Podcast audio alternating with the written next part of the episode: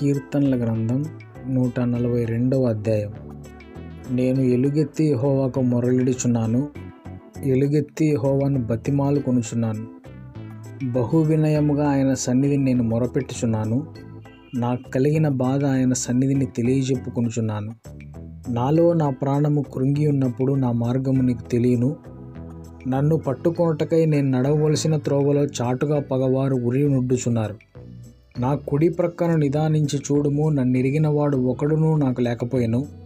ఆశ్రయం ఏదియూ నాకు దొరకలేదు నా ఎడల జాలిపడువాడు ఒకడును లేడు.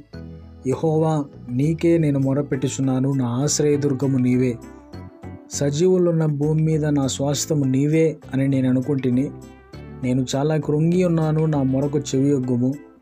నన్ను తరుమువారు నాకంటే బలిష్ఠులు వారి చేతిలో నుండి నన్ను విడిపింపుము. నేను నీ నామునకు కృతజ్ఞతాస్తులు చెల్లించున్నట్లు చెరసాలలో నుండి నా ప్రాణమును తప్పింపుము.